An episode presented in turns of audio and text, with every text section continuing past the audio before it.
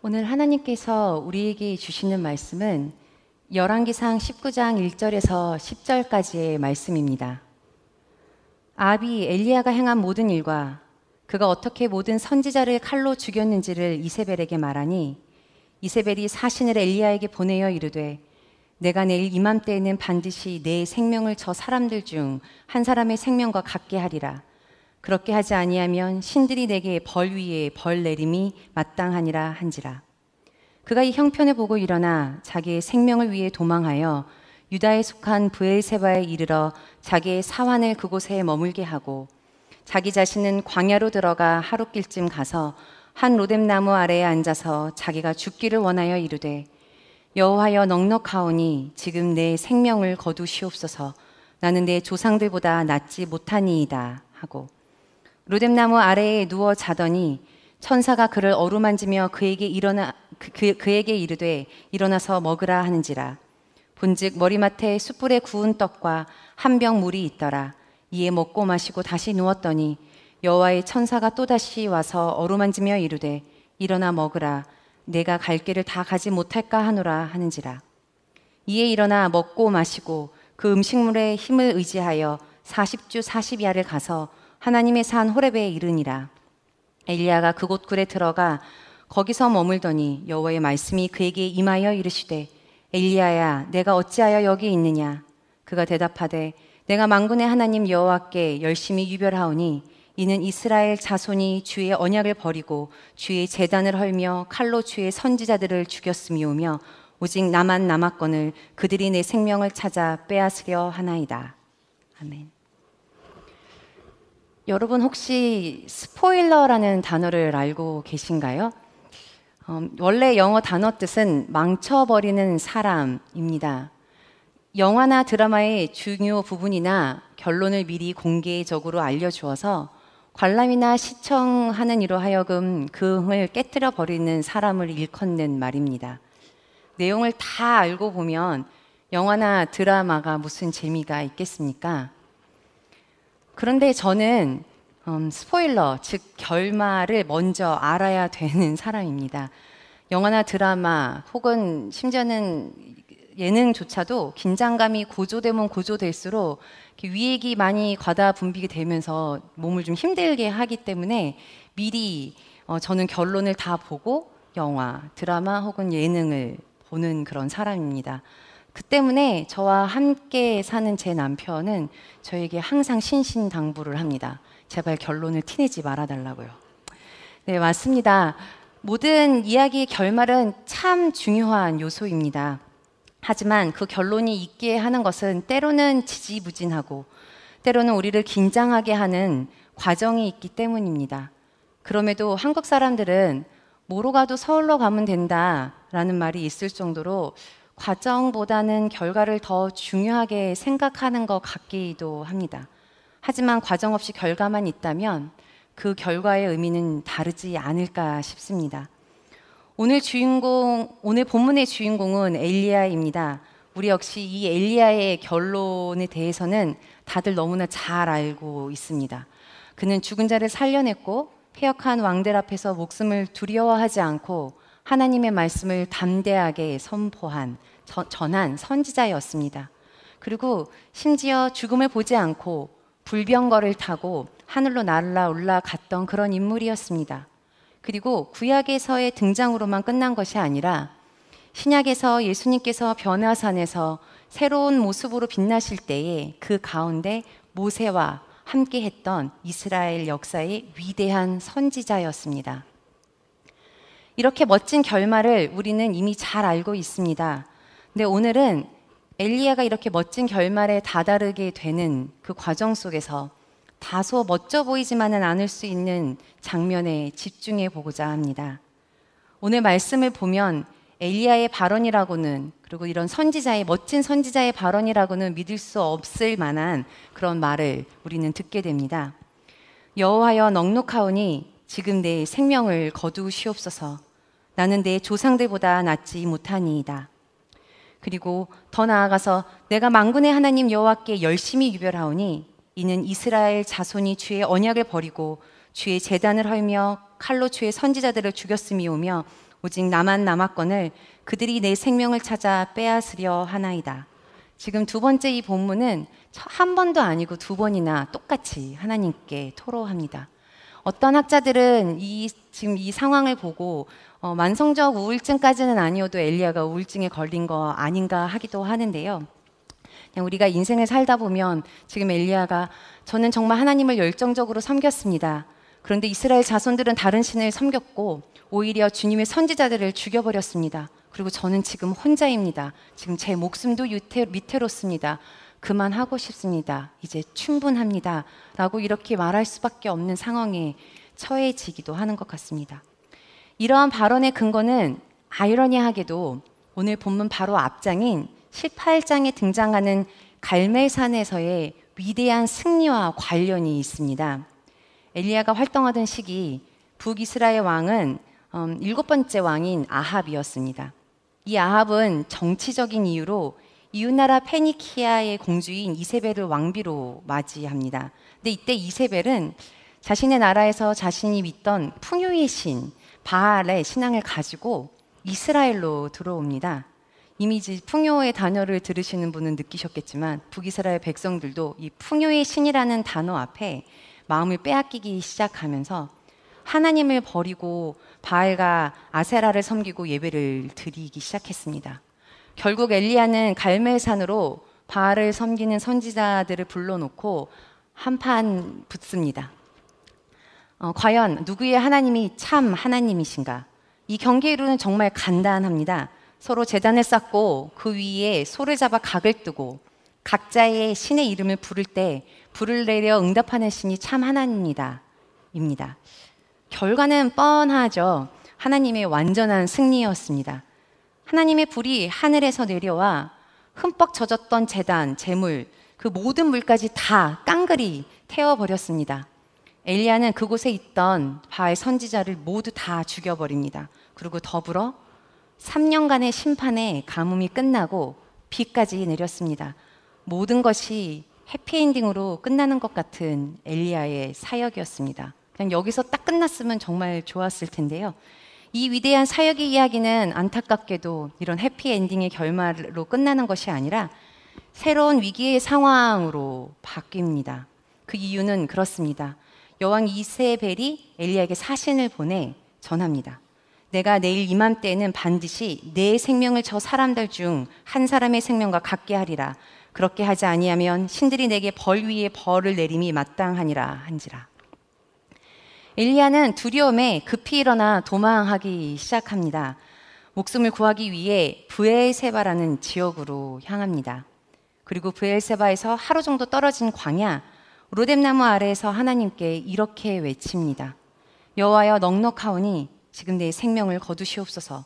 나는 내 조상들보다 낫지 못하니이다. 사실 엘리야의 이와 같은 반응은 오늘 이 본문이 처음이 아닙니다. 비슷한 반응은 오늘의 본문 조금 더 앞인 열왕기상 17장에서 찾아볼 수 있습니다. 17장에는 갈멜산의 전투의 배경이 되는 그런 내용이 있습니다. 바알을 섬기는 이스라엘 백성에게 진노하신 하나님께서 3년간의 가뭄을 허락하시는 그 장면인데요. 바로 그때 하나님께서 이 엘리야를 안전하게 인도하시고자 요단 앞 그리 시냇가에 숨게 하십니다. 가뭄 속에서도 엘리야는 이곳에서 평안하게 시냇물을 마시며 까마귀가 배달해 주는 음식을 먹으며 하루하루 나름 평안하게 어, 피난 생활을 하고 있었습니다. 요즘같이 코로나 때문에 밖에 나가지 못하는 저희에게는 이 까마귀의 배달 음식이 얼마나 귀한지 잘 알 수 있을 것 같습니다. 어쩌면 배달의 시초가 성경의 까마귀가 아닌가 싶기도 한데요. 마치 출애굽기 여정에서 이스라엘 백성이 경험한 만나와 메추라기를 보내주신 하나님의 은혜처럼 느껴지기도 합니다. 하지만 저희가 엘리야의 입장에서 조금 생각해 보면 다른 관점이 있을 수 있을 것 같습니다. 분명 하나님의 은혜는 은혜이지만 단순하게 감사만 할 수 없는 그런 상황 말입니다. 일반적으로 까마귀가 관심 갖는 음식은 죽은 짐승의 고기입니다. 즉, 인간이 먹을 수 있는 고기가 아닙니다. 가뭄, 더불어서 가뭄이 심한 이 시대에 까마귀는 인간이 먹을 수 있는 떡과 고기를 어디서 구해서 배달해 주었을까요? 엘리야가 생각하기에는 아마도 이스라엘 백성의 고난을 시작하게 만든 아 왕의 궁이라고 생각했을 것입니다. 모든 백성이 가뭄으로 힘들게 생활하고 있는데 이 가뭄의 원인인 왕족들은 편안하게 잘 먹고 잘 살고 있다 라는 메시지가 엘리야에게 전달된 것이죠. 어쩌면 매일 음식을 받을 때마다 고통당하는 백성들로 인해 마음이 더 힘들었을 것입니다. 그러나 이 피난 생활마저 그리 시냇가가 말라버리면서 끝나게 됩니다. 이에 하나님께서는 엘리야를 사르밧 동네의 과부의 집으로 인도하십니다. 그런데 엘리야는 이곳에서도 편하지만은 않습니다. 일단 기근으로 모두가 힘든 시간을 보내고 있고 사르밧 과부의 아들이 갑자기 병에 들어 죽게 된 것이죠. 근데 이제 기도로 사르밧 과부의 아들을 살리기는 하는데요. 그냥 그렇게만 했으면 그냥 그런가 보다 하고 넘어갈 수 있는데 여기서 바로 엘리야가 하나님께 이렇게 외칩니다. 내 하나님 여호와여 주께서 또 내가 우거하는 집 과부에게 재앙을 내리사 그 아들을 죽게 하셨나이까. 그의 말투에 우리는 이미 그의 마음이 상당히 불편하다는 것을 느낄 수 있습니다. 더 적나라하게 표현하자면 하나님을 향한 그의 불만이 느껴집니다. 근데 엘리야의 불만은 단순히 그가 편하지 않아서만은 아니었습니다. 그의 불만은 어쩌면 선지자로서의 거룩한 불만인 듯합니다. 선지자의 직무는 하나님과 백성 사이에서 일하는 사람입니다. 하나님의 백성으로 부름받은 이스라엘 백성들의 계속되는 굶주림과 고통을 바라보며 그리고 그 한복판에서 함께하며 해결하실 수 있는 하나님께서 어찌 보면 침묵하고 계시고 방관하고 계시고 그러는 것만 같아서 그 하나님을 향한 불만의 목소리입니다.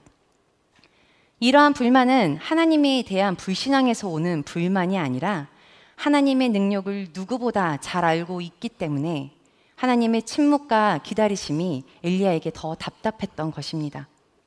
능력의 하나님, 무려 3년 동안이나 비를 내리시지 않게 하실 수 있는 그 분께서 계속해서 사랑하시는 백성들을 벌하고 계심에 대한 안타까움에서 오는 거룩한 불만이었습니다.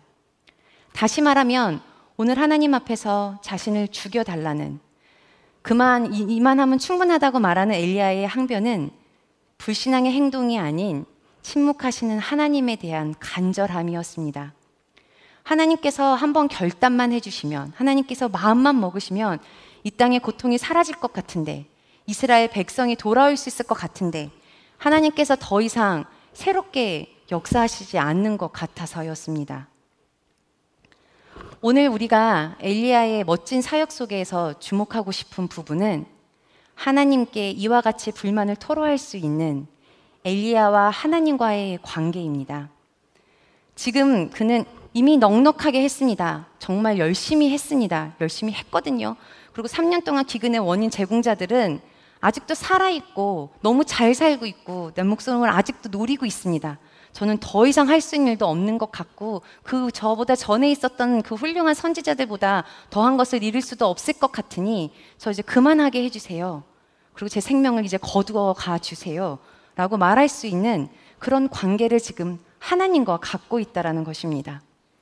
엘리야는 자신을 창조하시고 자신에게 위대한 선지 사역을 맡기신 하나님 앞에 죽여달라고 이야기할 수 있는 그런 관계를 갖고 있는 것입니다. 다시 말해 하나님 앞에서 그는 안전하다는 것을 알고 있는 사람이었습니다. 요 사이에 핫하게 주목받고 있는 심리학 이론이 있는데요. 그것은 애착이라, 애초, 애착이라, 애초, 애착 이론이라는 것이 있습니다. 이 이론은 심리학자 존 볼비와 존 볼비로 의해서 시작되었고 메리 에인스워스라는 사람에 의해서 계속 발전된 이론입니다. 이 이론을 간단하게 말하면 이렇습니다. 한 아이가 정상적인 감정, 사회적 발달을 하기 위해서는 부모와 안정적인 애착을 이루어야 한다는 내용입니다. 그러니까 즉 안정적으로 애착 형성이 이루어진 아이는 한 사람은 엄마를 안정 기지로 삼아 세상을 탐구해 나갈 수 있고 즉 온전한 어른으로 성장할 수 있다는 것입니다. 세상을 탐구할 수 있는 것은 그래서 사회의 한 일원으로 온전히 살아갈 수 있다는 것은 언제든 힘들고 지친 일이 있을 때 돌아갈 수 있는 안전한 기지가 있다는 것을 알 때 가능하다는 그런 이론입니다. 그러니까 성인이 된 이후에는 배우자가 그 역할을 할 수 있다고 합니다. 오늘의 엘리야도 하나님과 안정적인 애착이 형성되었기에 하나님께서 그에게 안전기지, 안전기지를 제공해 주시는 것을 엘리야는 너무나 잘 알고 있었기에 오늘 조금은 과한 것과 같은 불평을 하나님 앞에 토로할 수 있는 것이고 가라고 말씀하시는 하나님의 말씀에 인, 인도하심에 순종하며 나아갈 수 있었던 것입니다. 우리는 우리가 원하지 않아도 인생의 어두운 밤을 지날 때가 있습니다. 그때에 하나님께서는 우리의 상황에 침묵하시는 것 같이 느껴지기도 합니다. 그리고 심지어 능력이 되시는 분인데 음, 이 일을 막아주실 수도 있었는데 이렇게 어렵고 힘든 일을 허락하셨고 또 허락하신 이후에 해결해 주시지도 않는 것 같아서 그래서 사랑의 하나님에 대해서 헷갈리기도 할 때도 있습니다. 그러나 우리의 하나님께서는 오늘 엘리야의 불평에서 알 수 있듯이 우리의 안정기지가 되어 주십니다. 우리를 어루만져 주시고 먹여 주시고 재충전해 주시고 가야 할 길을 보여 주십니다. 오늘 로뎀나무 아래에서 자신을 죽여달라고 했던 엘리야에게 하나님은 어루만져 주시고 먹여 주신 이후에 실은 엘리야의 불평 혹은 그런 토로에 대답하지는 않으시고 그저 로뎀나무를 떠나 호랩산으로 갈 수 있게 인도하십니다. 제가 로뎀나무에서 호랩산까지의 거리를 좀 알아보고 싶어서 구글 지도를 살펴보았거든요. 그런데 한 260마일 정도 되더라고요. 그러니까 계산을 한번 해보면 보통 사람이 한 시간에 한 3마일, 3마일 정도 걸을 수 있고 하루에 한 10시간 정도 걷는다라고 하면 하루에 30마일을 걸을 수 있고 본문에서 말하듯이 40주야를 걸었다고 하니 그렇게 40일을 걸었으면 1200마일은 좋게 걸을 수 있는 시간이었는데 본문에서 말하듯이 엘리야는 음, 한 10일이면 좋게 갈 거리를 한 40일이 걸려서 도착했다고 기록하고 있습니다. 심지어는 하나님께서 어루만져 주셨는데 음식도 제공해 주셨는데 10일 거리가 40일 거리가 되었고 하나님의 산 호랍에서 하나님을 만났는데도 엘리야의 어려운 상황은 바뀐 게 하나도 없습니다. 이세벨은 여전히 목숨을 위협하고 있고 엘리야는 여전히 지치고 힘들어 힘듭니다. 우리가 우리 우리가 우리의 인생의 어두운 밤을 지날 때에는 하나님께 말씀드려도 처해져 있는 상황이 달라지지도 않고 우리가 많이 듣는 신앙의 간증처럼 무엇인가가 큰 변화가 우리에게도 생기면 좋을 텐데 아니면 적어도 육체적 혹은 정신적 에너지라도 좀 차고 넘치게 충전되면 좋을 텐데 그렇지 않고 그저 겨우 버틸 만큼만 있을 때도 있습니다. 더 나아가 조금의 쉼을 취했고 심지어 하나님께서 어루만져 주셨고 양식까지 먹여주시는 것 같은 은혜를 경험했다고 여겨진 그 이후에도 남들과 비교해 보면 너무 많이 뒤처진 것 같을 때도 있습니다. 오늘 엘리야와 같이 비교해 보지 않아도 간단하게 계산만 해보아도 11거리가 40일이 된 것처럼 그냥 객관적으로 봐도 너무 뒤처진 것만 같아 작아지기도 하고 혼자인 것만 같을 때도 있습니다. 능력이 되시는 하나님께서 조금만 더 힘을 써주셔도 될 것 같은데 딱 그만큼까지만 하시는 것 같아서 답답하기만 할 수도 있습니다. 하지만 그냥 하나님께 토로했기에, 하나님께 말씀드렸기에, 하나님과 동행하며 어려움을 하나님께 말씀드릴 수 있었기에 우리가 할 수 있는 것은 허락해 주시는 그만큼의 힘을 가지고 가라고 하신 그리고 보여주신 그곳으로 한 걸음 내디딜 수 있는 것입니다. 그리스도인들에게는 천국 소망, 하나님의 나라라는 어찌 보면 누구나 다 아는 스포일러, 결말을 알고 우리는 살아갑니다. 그러나 그러한 결론을 알고 있으면서도 우리의 삶은 녹록치만은 않습니다. 그리고 평안의 연속은 아닙니다. 우리의 삶이 오늘 엘리야처럼 하나님을 향한 소원과 강구, 때로는 불만, 불만스러운 목소리를 낼 상황들이 펼쳐집니다. 신앙의 힘으로 살아가지만 깊은 밤과 같은 어두움이 좀처럼 밝아질 기미가 보이지 않을 때가 오히려 더 많이 있는 것 같습니다. 왜 하나님은 이러한 상황을 허락하시고 내 삶에서 딱 그만큼만 개입하시는 것 같은지 조금만 더 해주셔도 될 것 같은데 그렇지 않아 이해되지 않을 때도 많이 있습니다. 그러나 침묵하고 계시는 것 같고 아무것도 하고 가시지 않는 것만 같은 하나님은 이런 상황 가운데에서도 결코 가만히 계시지 않습니다. 우리의 모든 목소리와 숨소리, 그리고 우리의 생각, 우리가 인지하지 못하고 있는 그 생각까지 알고 계십니다. 우리의 가장 안전하고도 평안한 기지가 되어 주고 계십니다. 우리가 그렇게 답답해 답답하게 생각하는 하나님의 침묵은 우리가 하나님께 우리 마음을 다 토로할 수 있게 해주시는 그런 은혜의 시간이 됩니다. 그렇기에 오늘 우리의 삶이 여전히 변화의 가능성이 보이지 않는다 할지라도 우리가 희망을 가질 수 있는 것은 하나님께서 우리와 동행하고 계시기 때문입니다. 그 하나님의 동행을 신뢰하기에 오늘 엘리야는 인생의 어두운 밤을 지나는 그 상황 가운데서도 가라고 말씀해 주시는 하나님의 말씀을 듣고 한 걸음 내디딜 수 있습니다. 비록 10일 거리가 40일 거리가 되더라도 말이죠. 바라기는 새로운 한 주간의 여러분의 세세한 삶의 현장에서 나의 안정기지가 되어주시는 하나님과 동행함으로 인해 비록 삶의 환경이 그리고 처해진 상황이 바뀌지 않, 원하는 대로 바뀌지 않는다 할지라도 인생의 어두운 가운데 한 줄기 하나님의 은혜가 경험되시길 간절히 소원합니다. 주신 말씀 생각하며 기도하겠습니다.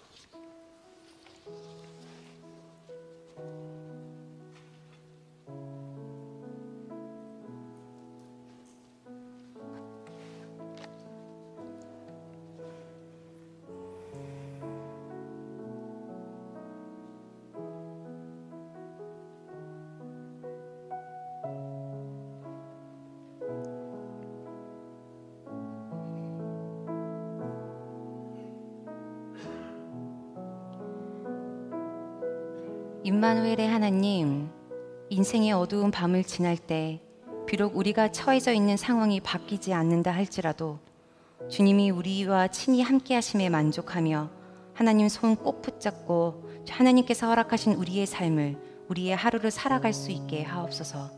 우리의 목자 되신 예수 그리스도 이름으로 기도합니다.